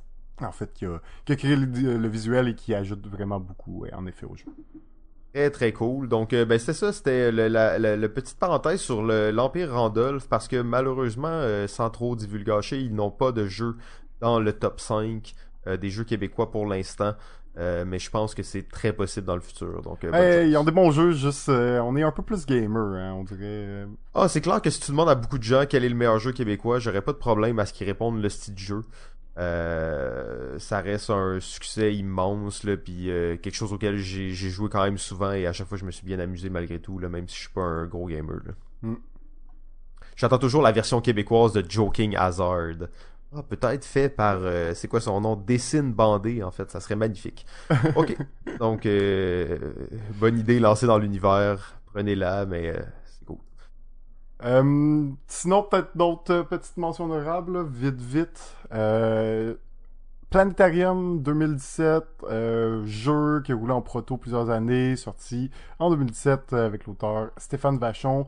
Faut noter que c'est quand même un jeu euh, ben, édité par une compagnie euh, américaine, mais euh, évidemment le, beaucoup de travail de conception, de, de, de, de retravail du jeu a été fait euh, au Québec avec Stéphane Vachon. Donc beaucoup de jeux de, de système solaire, de planètes, tout ça. Assez simple, mais qui est très très clean, donc Planétarium. Oui, euh, très très bon choix. En fait, beau jeu de, de Stéphane. Même si c'est un jeu qui a pas été édité au Québec, en fait, c'est un jeu qui vient d'un auteur québécois. Donc, c'est intéressant aussi de voir que l'inverse peut se faire. Ben oui, puis écoute, hein, on va le rentrer quand même dans les jeux québécois. Il faut, faut en nommer quand même quelques-uns. Ah Ben oui, absolument, absolument, il faut en nommer. Mais moi, je considère si c'est un auteur québécois, même si le jeu a été Ouais. édité ailleurs, ça ça rentre vraiment dans la catégorie des jeux québécois. Après ça, les gens, encore une fois, donnez-nous votre avis là-dessus. Je pense que vous l'avez déjà fait par le passé, mais c'est une question importante puis euh, intéressante à se re-questionner euh, de temps en temps. J'irai ensuite d'ailleurs avec un autre jeu qui pourrait être relativement controversé. Pour moi, il l'est pas du tout, mais pourrait l'être. Il s'agit du jeu mot pour mot du Scorpion masqué, qui est en fait une réédition du jeu euh, Word on the Street Mhm. et une réédition. Ça, c'est un terme qu'on n'a pas vraiment parlé.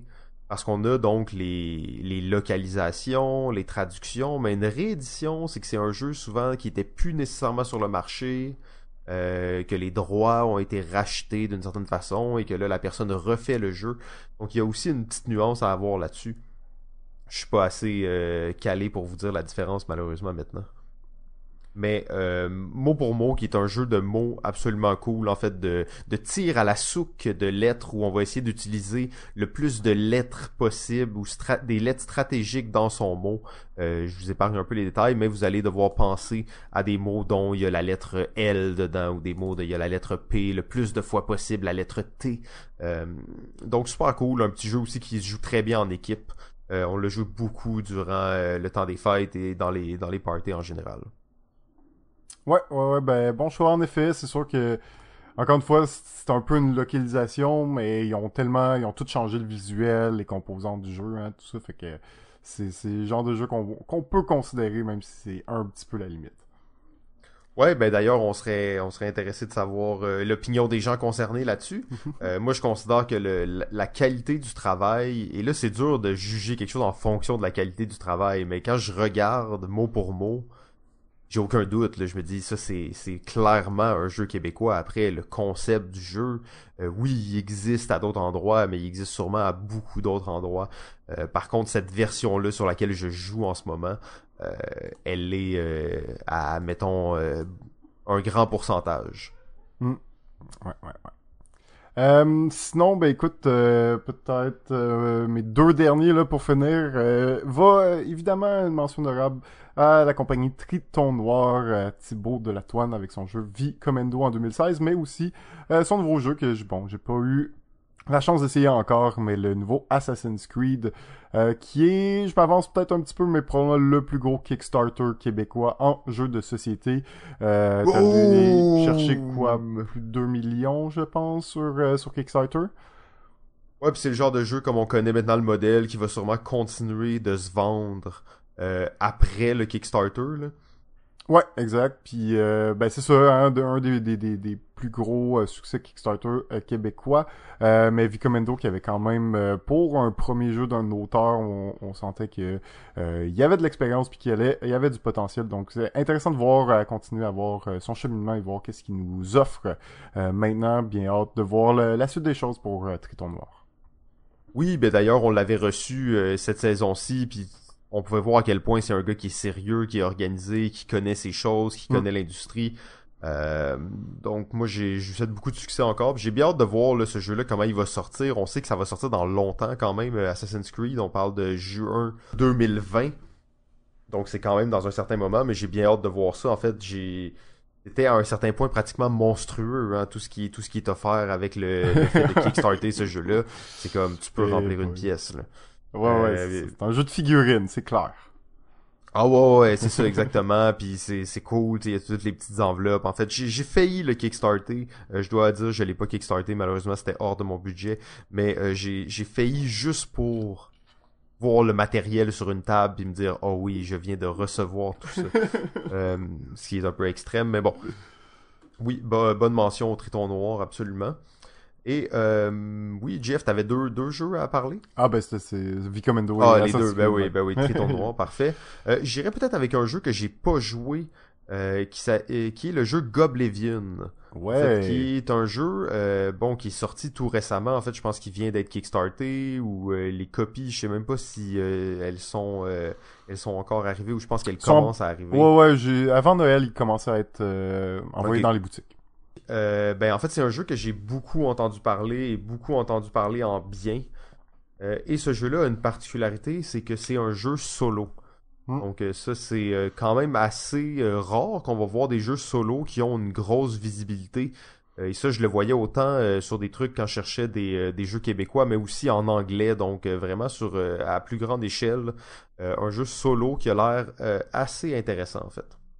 Ouais, exactement. Écoute, euh, c'est sûr que les Kickstarter ont de plus en plus la cote, hein, euh, puis on, commence à en entendre de, plus en plus parler, mais c'est un jeu qui a une belle euh, visibilité, euh, qui a été fait en pas si longtemps en plus, là, donc euh, j'ai l'impression qu'il a été pas mal propulsé là, par le fait que les, les feedbacks étaient bons, puis euh, par la popularité naturelle du jeu, donc super bon, beau succès pour Goblivion.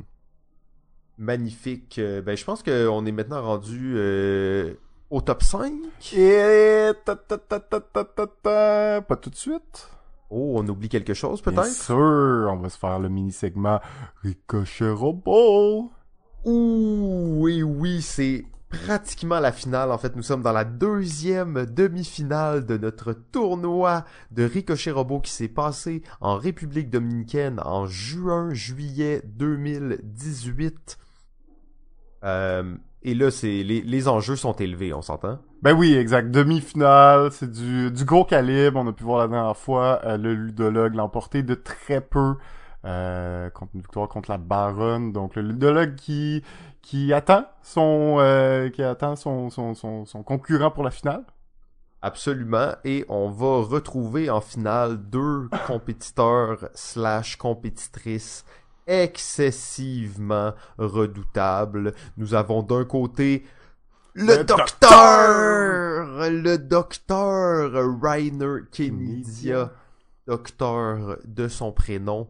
Et de l'autre côté, euh, l'une des plus grandes championnes de ricochet robot, euh, si on peut dire des années 2000 en fait, Ouais. José Melinda. joueuse internationale. Et elle était pas là pour avoir du plaisir, elle était là pour gagner. Ça se sentait. Ben absolument. euh, je, je pense d'ailleurs que c'est euh, que c'est la seule joueuse professionnelle de ricochet robot au monde.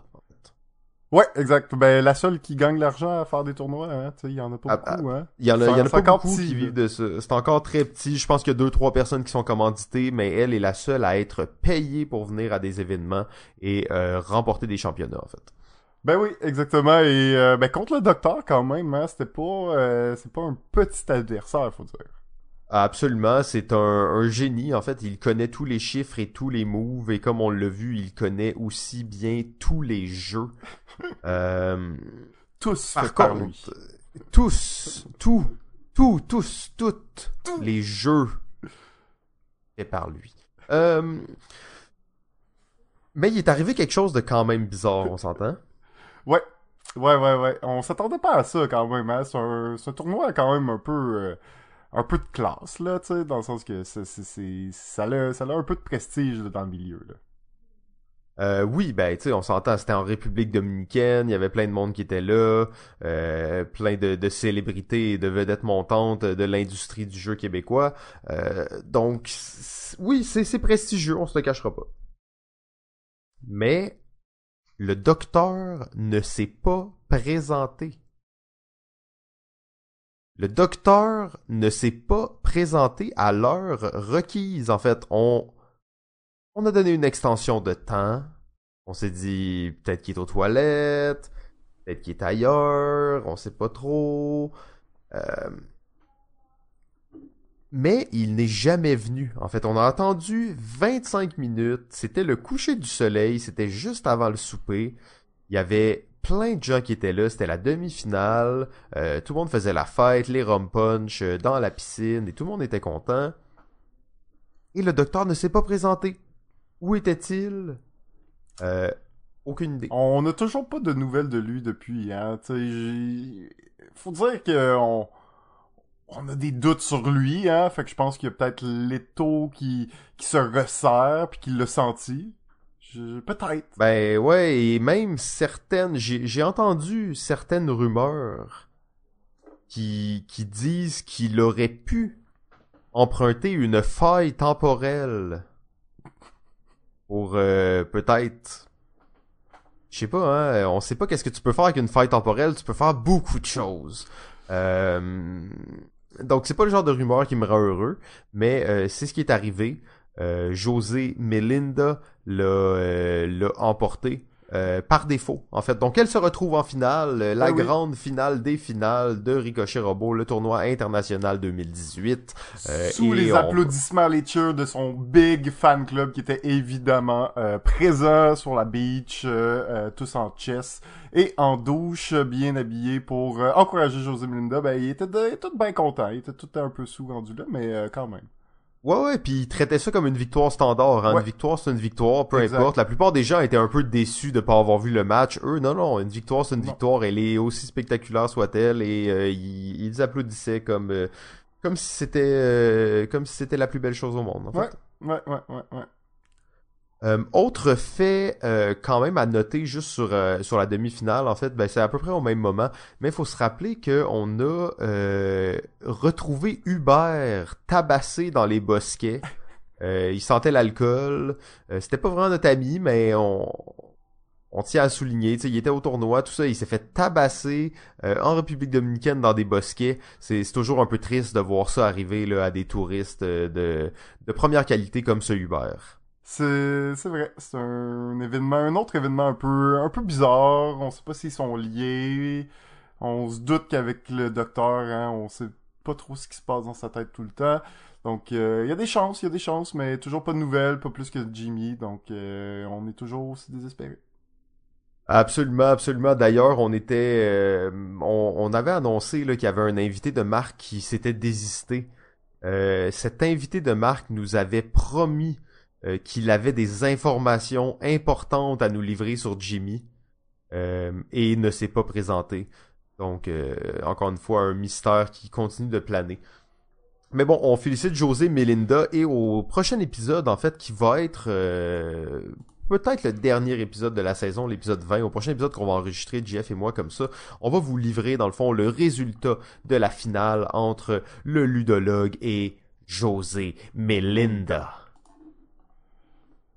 Bon ben JF là on Yes. y est, c'est le top 5 des jeux québécois. On peut pas dire qu'on a une très grande variété de jeux, euh, mais ce qu'on peut dire c'est que ce sont quand même tous de très bons jeux.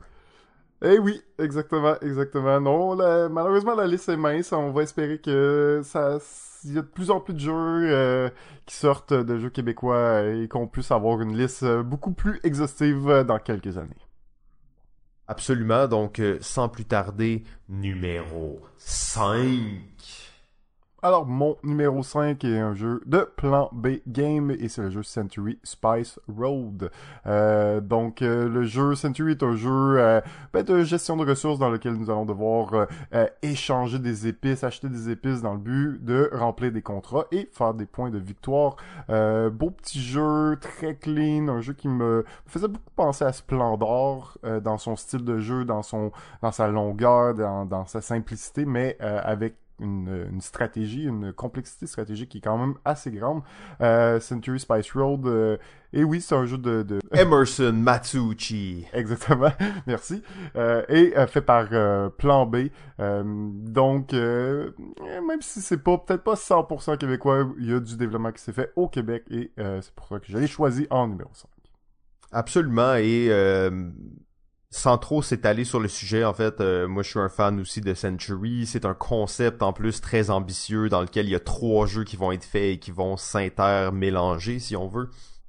Euh, pour moi, Plan B, euh, ben probablement Plan B, pour ceux qui savent peut-être pas, c'est quand même la continuité euh, non officielle, si on veut, de Philosophia, euh, qu'on a parlé un petit peu plus tôt dans l'émission.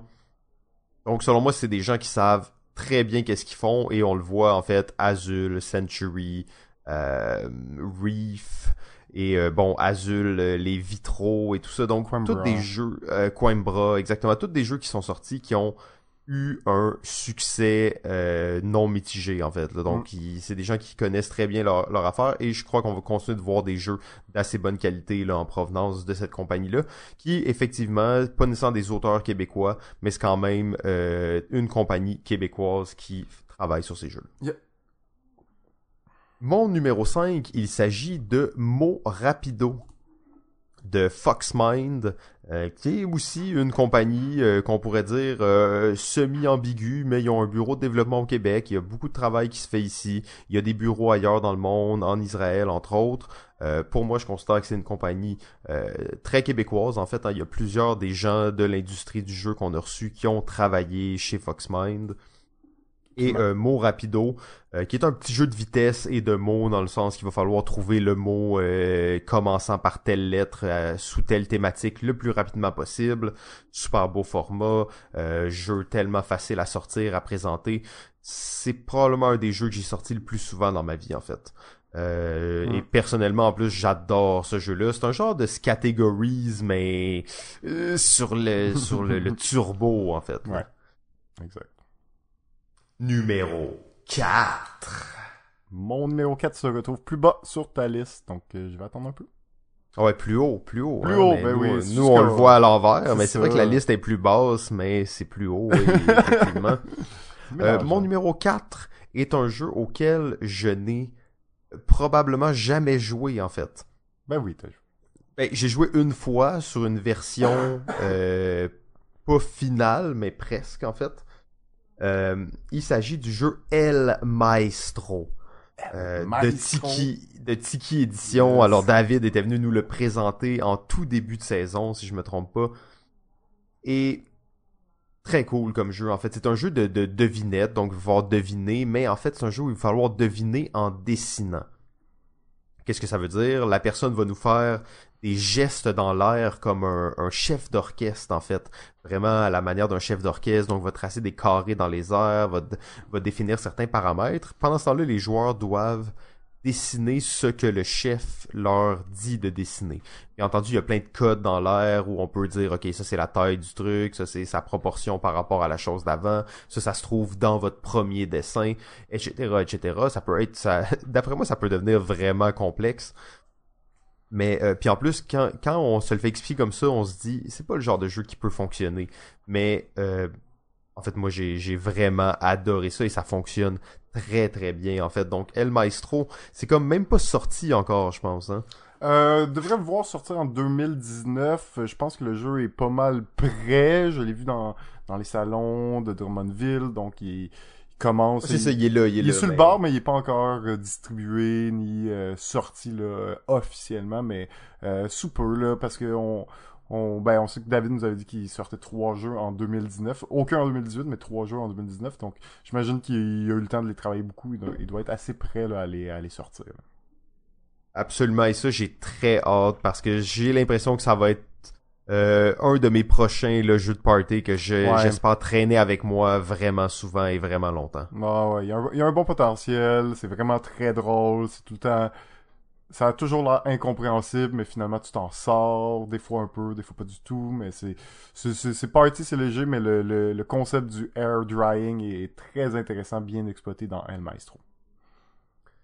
Numéro 3. Alors mon numéro 3 est un autre jeu de Tiki Edition et c'est leur premier jeu édité officiellement et c'est le jeu Gaia. Euh, Gaia est un jeu, est un peu le, le, Carcassonne québécois, si on veut. C'est un jeu de, de, de, de placement de tuiles où nous allons construire un genre de, de, de paysage de ville ensemble où les tuiles vont représenter les terrains. Il y, a, il y a six types de terrains et on va devoir créer des villes, placer nos travailleurs, nos meeples sur le plateau. Il va y avoir plusieurs restrictions pour placer des villes, il va y avoir plusieurs façons de placer nos meeples, des objectifs à remplir, mais euh, ou de, de créer des villes, entre autres. Mais une des, des grosses différences, puis un des, des trucs que, que je pense que c'est ce qui est un des, des, des, choses les plus appréciées dans Gaia, c'est la forte interaction entre les joueurs. C'est-à-dire que oui, c'est un jeu de stratégie, oui, c'est un jeu euh, où tu dois bien passer à tes affaires, tout comme ça, mais il y a un il y a des façons un peu de faire chier les autres, de détruire ces villes, de changer euh, les tuiles alentour d'elles, donc elle change un peu de, de, de, caractéristiques. Donc je veux pas rentrer dans les détails, mais il y a de la forte interaction entre les joueurs. C'est un jeu qui se joue jusqu'à 5 joueurs, qui est pas très compliqué, euh, mais qui a une belle profondeur, beaucoup de rejouabilité. Cette euh, interaction-là, pour, pour les joueurs qui aiment la forte interaction entre les joueurs, ben ça prend un jeu un peu euro, mais qui rajoute cette petite touche là de sans, sans être trop, sans détruire complètement la stratégie puis le concept du jeu non plus, mais juste assez pour euh, qu'on puisse se mettre des bâtons dans les roues puis euh, avoir du fun en, faisant ça. Donc, euh, très beau jeu, belle réalisation, surtout pour un premier pour Tiki Edition, c'est Gaia. Absolument bon choix, en fait. Gaia, d'ailleurs, qui est un jeu qui continue aujourd'hui de se vendre pour un jeu qui a autant d'années, même s'il est pas très vieux, mais dans le monde des jeux euh, et de la vente de jeux, il est considéré comme plutôt vieux. Et c'est un jeu qui continue de se vendre encore et qui continue d'être euh, si on veut justement le euh, ben, traduit en fait dans plein d'autres langues, sur plein de nouveaux marchés. C'est un jeu qui est toujours actuel, donc très beaucoup en fait d'ailleurs pour Tiki, là, comme tu dis que c'est leur premier jeu. bel bon choix en fait pour eux. Ouais, exact. Ben, souvent hein, les jeux, tu sais, tu le sors puis bon, il y a une durée de vie, éventuellement, il, va mourir.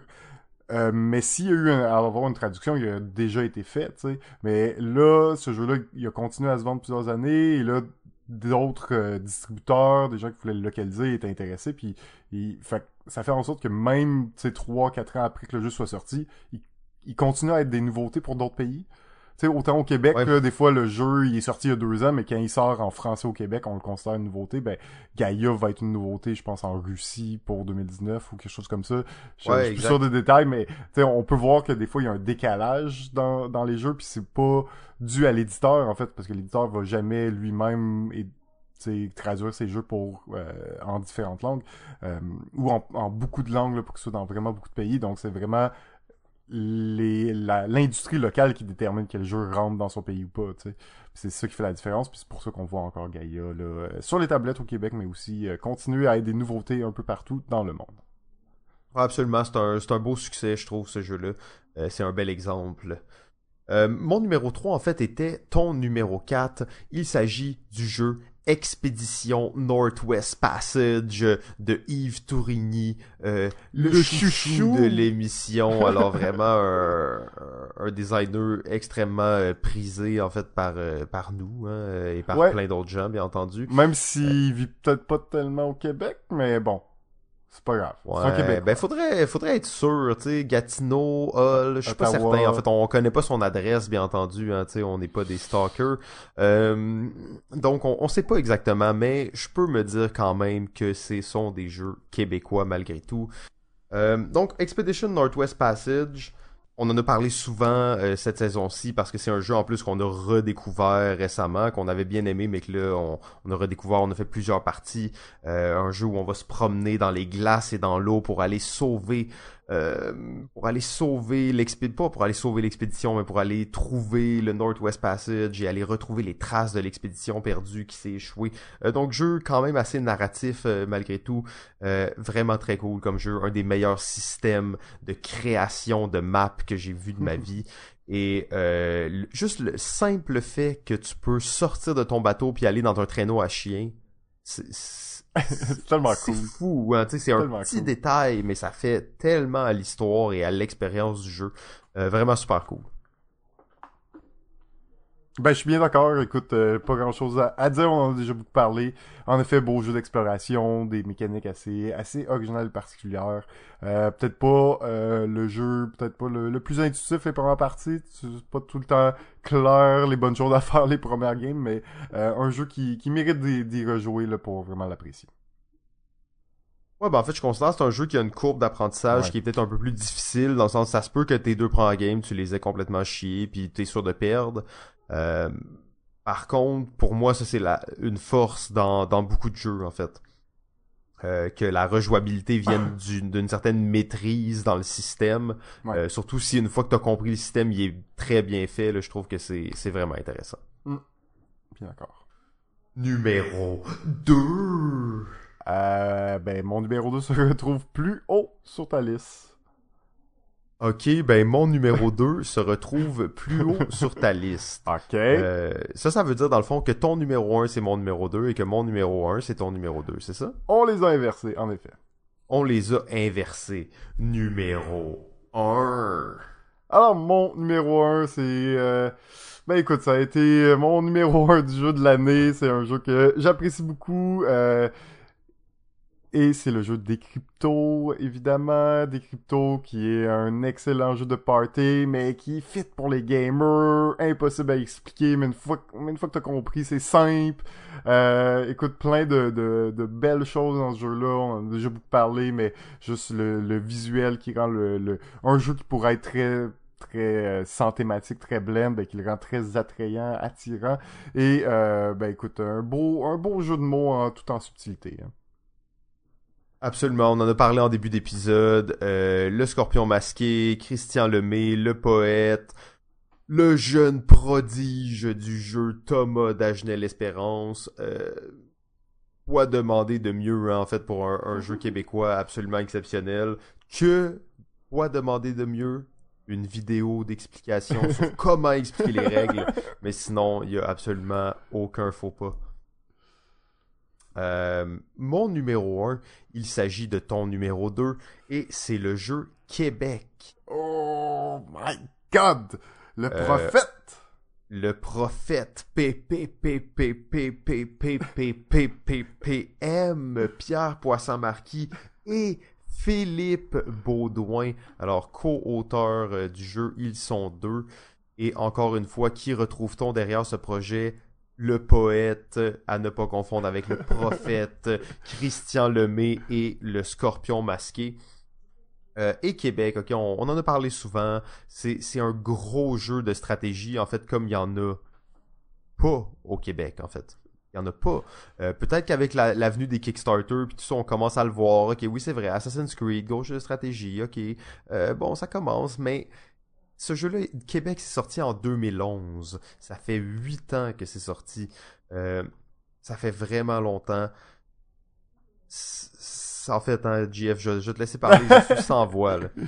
Ben écoute, euh, Québec, un jeu que jeu de, de majorité avec une mécanique de cascade assez originale d'ailleurs qui qui est jamais jamais revu dans d'autres jeux hein. donc euh, c'est assez euh, assez rare. Un, un des jeux qui pourrait être considéré comme un des, des, des meilleurs jeux mais qui a passé un peu inaperçu. En effet ça fait quand même déjà un petit bout qui est sorti. Euh, je pense que on on pourrait, on pourrait demander encore, continuer à insister à Christian pour qu'il nous fasse une nouvelle version de Québec, une belle version, là, vraiment. Dixième édition, l'anniversaire, dixième édition. Ça serait exceptionnel. On, la souhaite encore, on l'attend encore. On, espère qu'un jour ça va ressortir, mais en effet, un des, des jeux forts dans les jeux de stratégie le euh, québécois, parce que c'est un des plus euh, complexes et complets euh, dans des jeux de ce style-là de de quoi, une heure et demie, deux heures et plus. Il y en a pas tant que ça. Et il y en a pas vraiment, en fait. Donc, euh, très belle réalisation, très beau, très beau jeu, surtout pour l'époque, mais encore un très bon jeu aujourd'hui, Québec. En fait, tu disais, c'est, oui, un des meilleurs jeux québécois, sans contredit, mais probablement un des meilleurs jeux tout court aussi, là. Euh, je veux dire, le meilleur jeu, c'est large, là. Je sais pas, est-ce que c'est dans le top 200 ou peu importe, mais c'est, euh, c'est tellement un bon jeu, même encore aujourd'hui dans quelle, quelle, espèce d'état d'esprit, quelles circonstances ont fait que ce jeu-là a vu le jour? Quelle magie y avait-il dans l'air pour que ça se produise? Quelles étaient les vibrations qui ont amené ce projet à naître? C'est quand même assez fou, hein? Je veux dire, pour de vrai, c'est comme tu peux pas y croire. C'est presque irréel. Si j'avais pas une copie chez moi, je suis pas sûr que j'y croirais.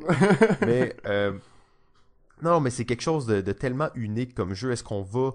Euh, ça pourrait prendre des années avant qu'on revoie ça au Québec, un truc comme ça. Euh, c'est sûr que maintenant, avec Kickstarter, ça change un peu la donne. Mais à cette époque-là, il faut se mettre dans l'idée. Là, il y avait pas beaucoup de gens qui faisaient des jeux au Québec. Et de faire un gros jeu comme ça... Euh... Ouh là là, c'est quand même assez fou. Et c'est un des jeux que j'ai testé le proto. Là. J'ai testé ce proto il y a oh. presque dix ans. Euh, une fois en fait à la récréation avec Christian, je n'avais aucune idée c'était qui. Euh, c'est complètement surréel en fait que ce jeu-là existe et a été fait ici. Euh, oui, donc pas tout a été dit, mais je pense que pour l'instant c'est suffisant. Yeah, bon choix. C'est un bon choix. Euh, euh, on arrive maintenant à la fin de l'épisode, hein, Jeff. Ça, paraît que ça faisait longtemps qu'on n'avait pas fait un épisode ensemble. on s'est laissé un peu aller. Euh, mais c'est un sujet inspirant. Puis en plus, au début de l'épisode, on disait Ah, on n'aura pas assez de contenu pour faire un épisode d'une durée normale. Qu'est-ce qu'on va faire? Je pense qu'on a réussi à trouver. juste avant de terminer, j'aimerais conclure rapidement sur une compagnie qu'on n'a pas mentionnée et qui est la compagnie Gladius. Euh, bon, je sais que plusieurs personnes vont sûrement grincer des dents et vont être un peu mal à l'aise en écoutant ça. Euh, ça reste que c'est dans toutes les compagnies qu'on a nommées, en fait, euh, pratiquement toutes les compagnies qu'on a nommées, une des seules à produire ces jeux au Québec. Mm. en effet. oui, ok, effectivement, la qualité n'est peut-être pas celle des, des, plus beaux jeux de miniatures qui vont sortir, effectivement. Par contre, c'est quand même à mentionner je trouve ça intéressant. Je sais que le marché est pas là. Je sais qu'il y a d'autres compagnies qui l'ont fait à certains moments pour euh, des, petits prints ou euh, des choses comme ça, euh, des, des travails qui devaient être faits plus rapidement. Donc c'est quelque chose que le marché, il n'y a pas nécessairement l'industrie derrière pour produire ces jeux-là, mais je trouve ça cool de savoir qu'il y a certaines compagnies qui le font, dont Gladius, et qui fait un jeu absolument extraordinaire, dit comme moi. Euh, c'est passé le moment des mentions honorables, Simon. Ah, ok, parfait. Euh, dernière chose aussi, j'ai cru comprendre qu'il y avait euh, que je me rappelle plus trop quand ça a été dit et qui l'a dit, mais il y a quelqu'un qui a dit que tous les, les Steve, tous les Steve étaient des douchebags. j'ai cru comprendre ça. Je sais pas de qui ça vient, ça, hein, Simon? C'est pas. Mais en fait, je voudrais juste rectifier le tir. En fait, ce n'est pas ça qui a été dit, ou en tout cas, ce n'est pas ça qui aurait dû être dit. Euh, c'est en plus, c'est plutôt tous les douches s'appellent Steve, mais euh, c'est pas tous les Steve qui sont douches, bien entendu. Ah ben oui, belle, subtilité, merci. Ouais, donc c'est toujours important à savoir. Euh, sur ce, JF, ben, je pense qu'on, je pense qu'on a fait le tour, hein? Ça fait le tour? Ben écoute, on, aurait pu en parler encore beaucoup. Pour vrai, il y a quand même beaucoup de choses à dire malgré tout. Malgré le peu de jeux, l'industrie est florissante au Québec. Euh, surtout les cinq dernières années, on a vu beaucoup de compagnies vraiment s'investir, tenter des nouvelles choses, plein de festivals qui, qui, ont, qui ont vu le jour. Donc, on aurait pu en parler vraiment beaucoup, mais écoute, euh, ça, va être le, ça va être tout pour aujourd'hui. Je suis surexcité! Sérieusement, ça, ça m'emballe vraiment de parler de ça, en fait. Je suis vraiment excité. C'est la fin de l'épisode, mais c'est pas grave. Euh, Jeff, je pense que c'est le moment de se dire euh, la seule chose qu'il y a à dire dans ces occasions-là. Ah ouais? Continue à jouer. Balado Ludique remercie son diffuseur jeu.ca. La musique est une gracieuseté de bensound.com.